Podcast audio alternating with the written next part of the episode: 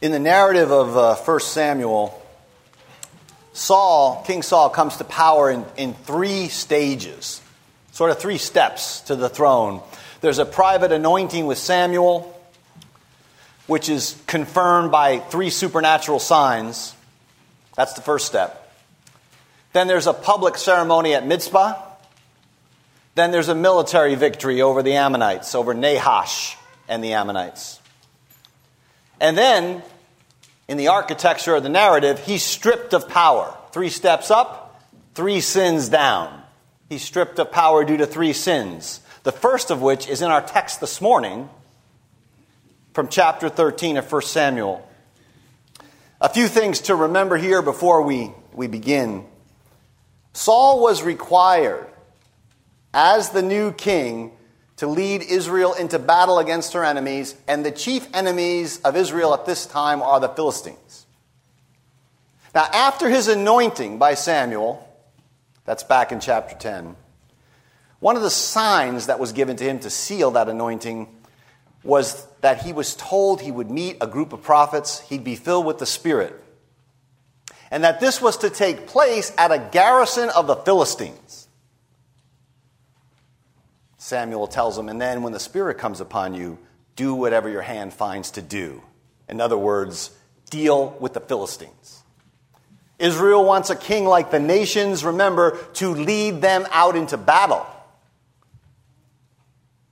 God has capitulated to that request. Now, deal with the Philistines.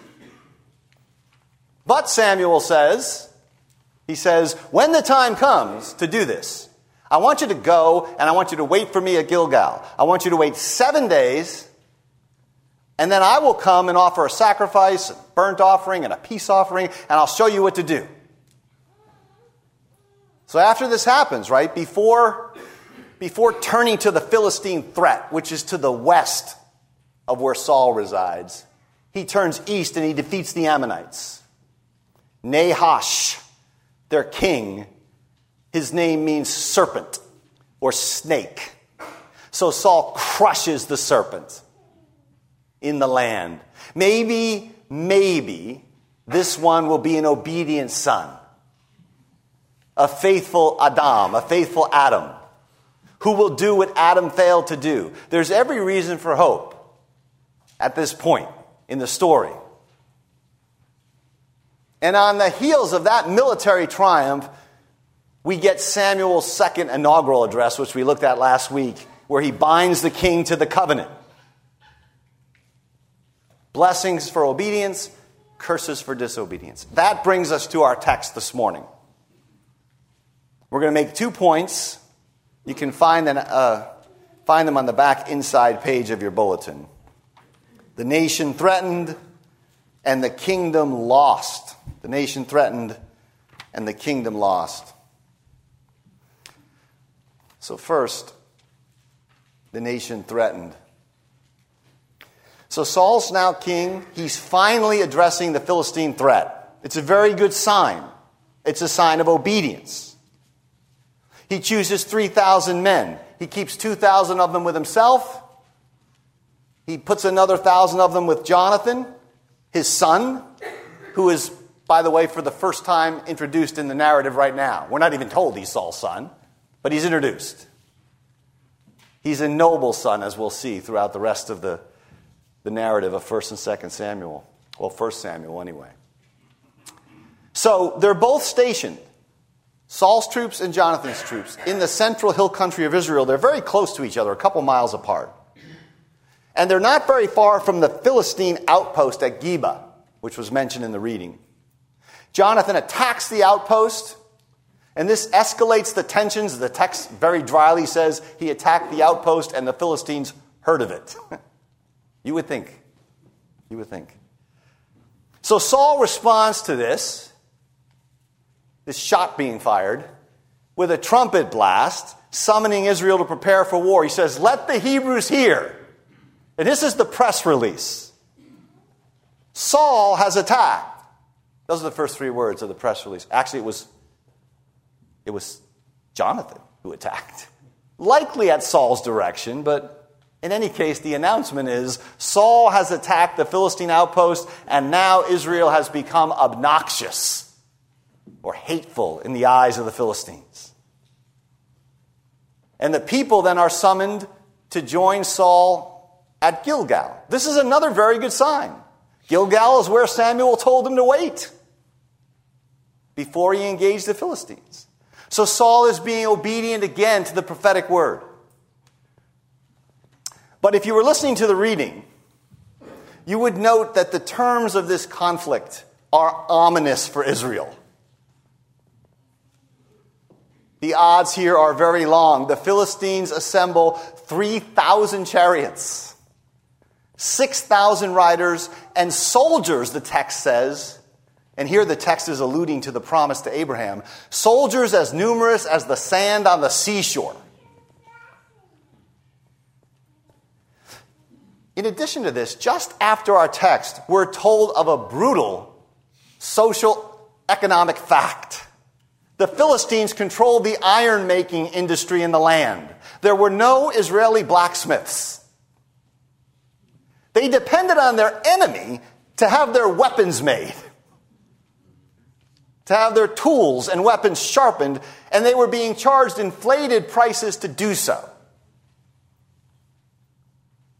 And the text says, this is again just after our text, that on the day of battle, not a soldier had a sword or a spear, only Saul and Jonathan had them. I mean, even if that's hyperbole, it's a shocking, terrifying situation to be in.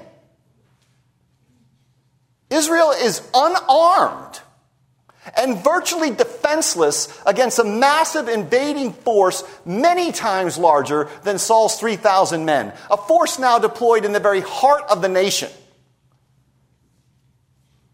And then the text tells us when the people saw that the situation was critical, this is in verse 6, and that the army was hard pressed. How's that for an understatement?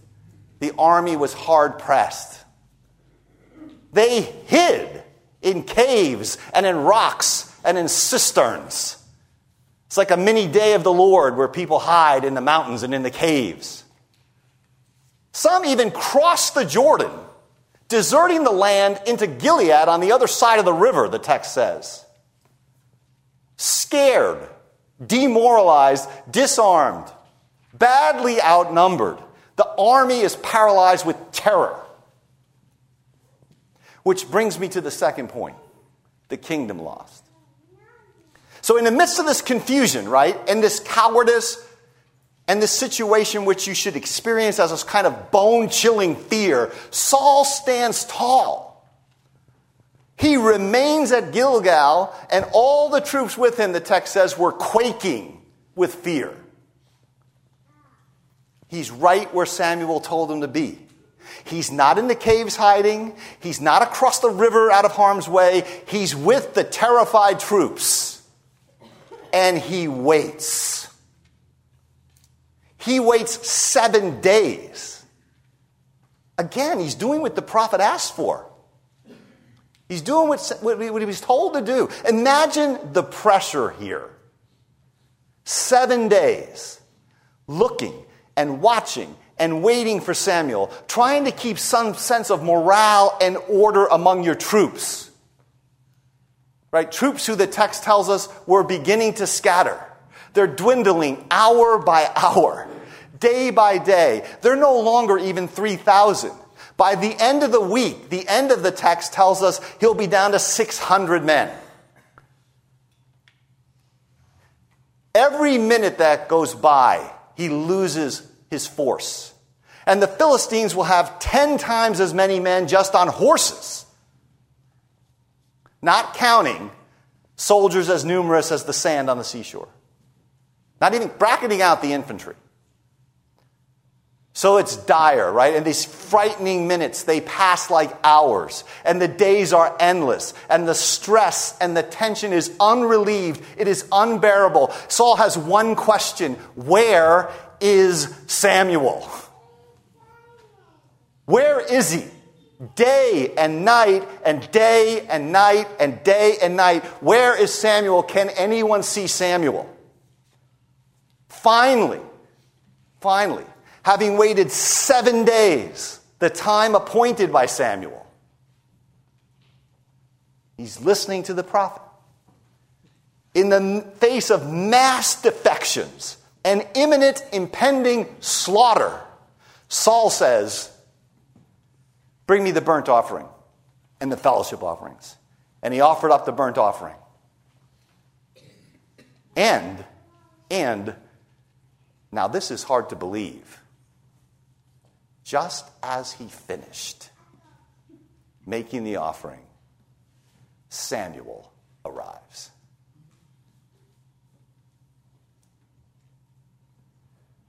One might think Samuel set him up but that would be probably too suspicious a reading of the text. But just as he finished the offering, he waits 168 hours.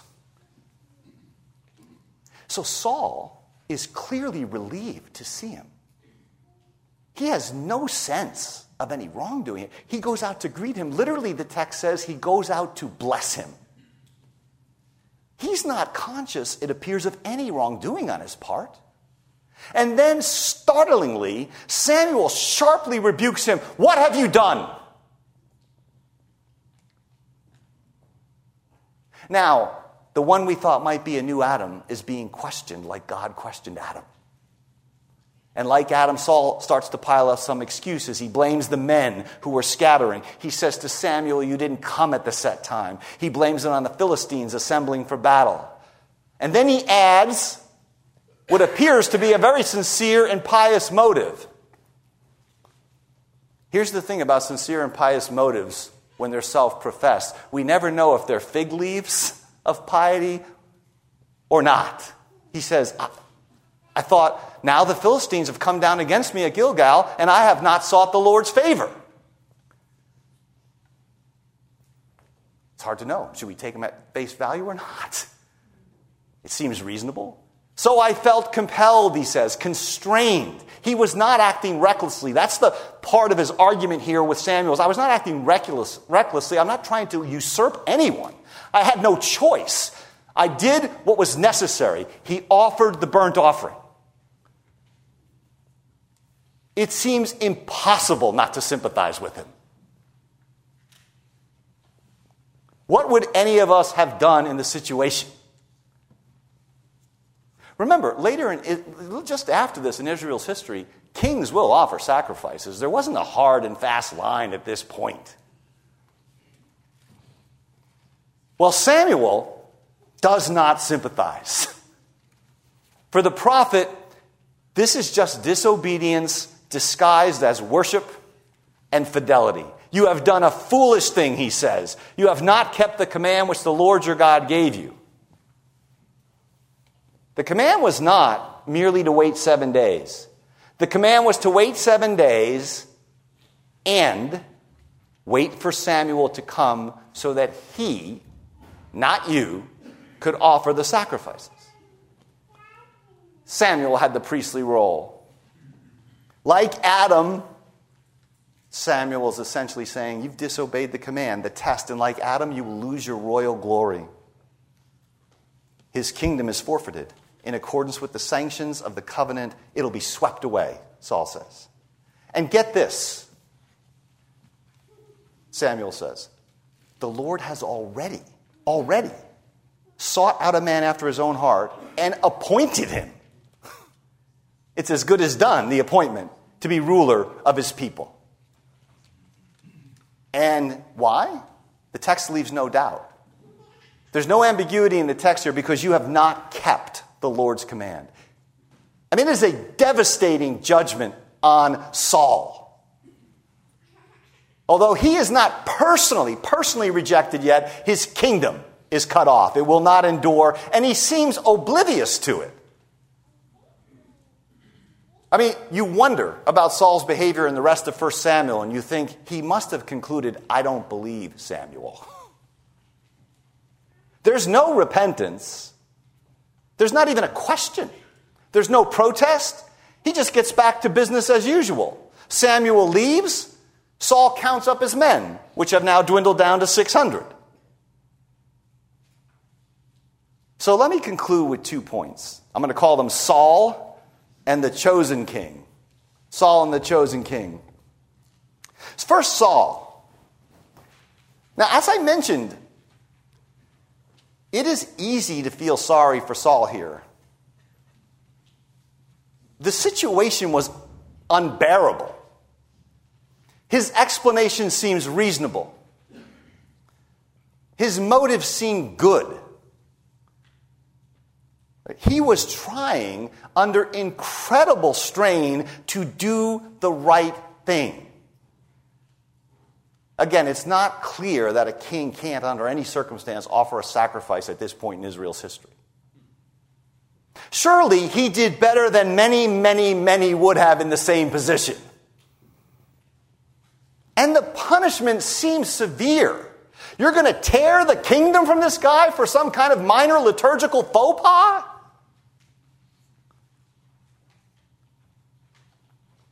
Yet we must be clear Neither Samuel nor the narrator, and thus God, none of them sympathize. Obedience to the word of God, to the command of the prophet, is required, and it's an all or nothing affair. Listen to James in the New Testament. He says, Whoever keeps the whole law and yet stumbles at just one point is guilty of breaking all of it. All the commandments are broken in breaking one of them because of the unity of the law reflecting the unity of God. Saul was almost obedient. And almost obedience is disobedience. He almost endured to the end, which is the same as not enduring to the end. But he ran the race well, and then he disqualified himself a couple of feet before the finish line. He stopped just short.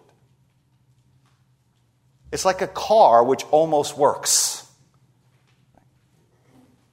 The Yankees almost won last night, which is the same as losing. And there's an unraveling of Saul that begins here. A deep defect of character, barely visible now, but ultimately fatal. And so Saul stands as a warning to us, right? To us who are practiced at the art of almost obedient, who are in the neighborhood of being pure, who are sort of, kinda patient right? To, to us who excel at the skill of excuse making, at grading ourselves on a generous curve. Saul is a reminder to us that in the real world of pressure and threats and time constraints and enemies and economic scarcity, in the deadly serious world of Saul and you and I, God expects God deserves, it is rational for his creatures to render total loyalty and obedience to the covenant. He expects his word to be honored above all earthly powers. He expects, yeah, he demands obedience from his leaders and from his people.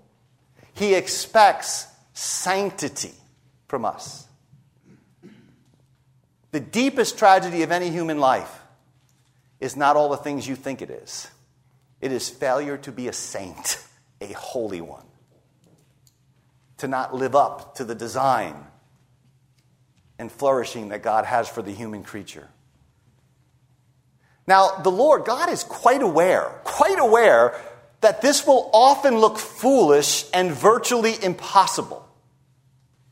And yet, He summons us to fear him and to trust him, and not the Philistines, real or imagined, who threaten us. Obedience, then, is greater than mortal danger. It is greater than conducting an imminent war. It is greater than avoiding slaughter. It is greater than massive political defeat. It is better to have the fabric of the universe unravel than to disobey the voice of God. It is better to have the fabric of the cosmos unravel.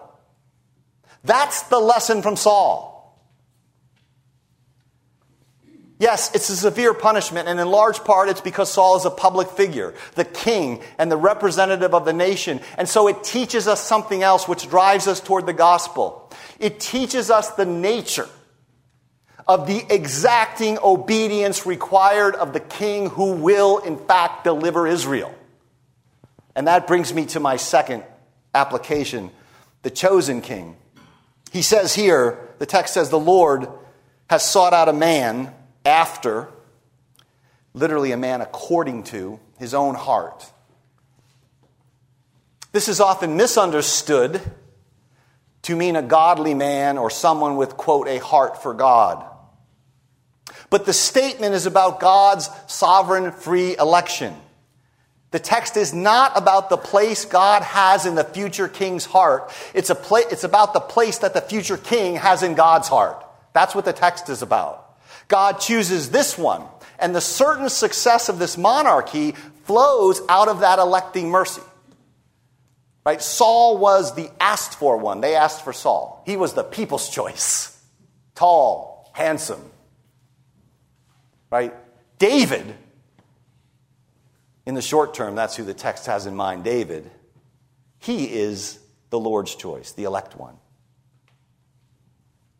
But David and his monarchy, David and his sons will also fail. This chosen one, this man after God's heart, he will be a debacle. Ultimately, then, it is the elect one, the descendant of David, Jesus Christ, who is the man according to God's heart. So, this text reminds us that we need a king not merely to save us from our enemies. Right? We need a king to save us from our kings. More than that, we need a king to save us from ourselves. From all of our almost obedience and from all of our self justifying rationalizations.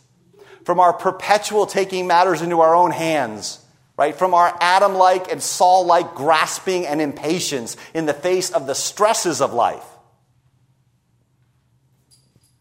Right? Most of us have settled into a lifelong pattern of lowering our standards to match our performance. It's a gradual erosion. So, right here, in a text like this, you have an opportunity to take the full measure, right? To see the radiance and the glory and the unspeakable cost of our Lord's obedience to the covenant right? The covenant that Saul and that David and that you and I have broken. I mean, think about it. The terrifying, almost torturous position Saul was in in this text. The enemies, the fear, the desertion, the dread, the overwhelming odds. They pale in comparison to the monstrous forces, visible and invisible, personal and political, that are arrayed against Jesus Christ and his obedience. They pale. That exacting obedience of Christ, personal, perfect, entire, precise, due to God from Saul, Jesus renders it. And he does so in circumstances which no one has faced. From the moment he took the form of a servant, Calvin says, he began to pay the cost of our liberation. The suffering and the self emptying and the poverty begin with the Annunciation to Mary. And then the facing down of the demonic forces, the fasting, the prayer, the rejection, the misunderstanding, the scourging, the scorn, the sweating blood, the cross, the Father's judgment. In it all, Jesus refuses, like Adam, like Saul, like us, he refuses to impatiently find a way out or to grasp or to engage in almost obedience. He doesn't call upon angels to deliver him, he waits. Unlike Saul, he waits to the end, the bitter end. He waits for the Father. And you know what happens when he waits? He is slaughtered. Like perhaps Saul and his army would have been had they waited. He is executed. His disciples, they ran and hid in the caves like the Israelite army. Unlike Saul, he was authorized to offer the sacrifice. He was the sacrifice. That's why we had the New Testament lesson from Hebrews 5. Hear the pathos of this text. During the days of his life on earth, he offered up prayers and petitions, get this, with fervent cries, loud cries, and tears. That's how Jesus prayed. With loud cries and tears to the one who could save him from death. And he was heard because of his obedience, heard on the other side of death. That's where Jesus' prayers were answered. This foolish, impossible obedience right? Endured for the joy set before him. It secures the forfeited promise of glory for all the children of Adam, all the sons of Israel. This obedience secures your inheritance. Saul forgot, and we often forget the joy set before us when we were in the midst of life's pressures and tests and threats. But now, Right? Because of Christ's full and unreserved and perfect, because of that luminous obedience from the moment of his conception. That obedience in life and in death. What the Reformed tradition calls his active obedience, that is his, his obedient life, and his passive obedience, his passivity in the face of bearing suffering. Because of that obedience, you can be and shall be obedient, holy children. Faith unites you to that obedient one. This is why here we are at the heart of the gospel of free justification. That obedience is counted as yours. You need a perfect, undefiled, entire, and exact obedience to stand before the triune God with the cherubim and the seraphim in glory, worshiping that God, and Christ has rendered that obedience and given it to you freely by faith. This is why there's deep joy and gladness and a sort of resonance in the depths of every pious heart when they hear about the obedience of Jesus Christ. This is why we celebrate free justification. This is why we dance and frolic. And being united to the obedient one, the Spirit will now produce a new obedience in us. We obey not because we're trying to secure our inheritance or our standing, but because it's already been secured. Right? Our duty, as we say when we read the law of gratitude. Sure, we're still stumbling, we're still falling, we're still hard pressed, often afraid, but this is our comfort. We have a high priest, right, who is able to sympathize with our weaknesses, who's been tested and tempted in every way as you have been, yet without sin. So, what do we do? Well, we approach the throne of God's grace with confidence to receive mercy and find grace to help in our time of need. Because that throne, that place of justice, because of the one who sits on it, it's been turned into a place of mercy, a place of grace.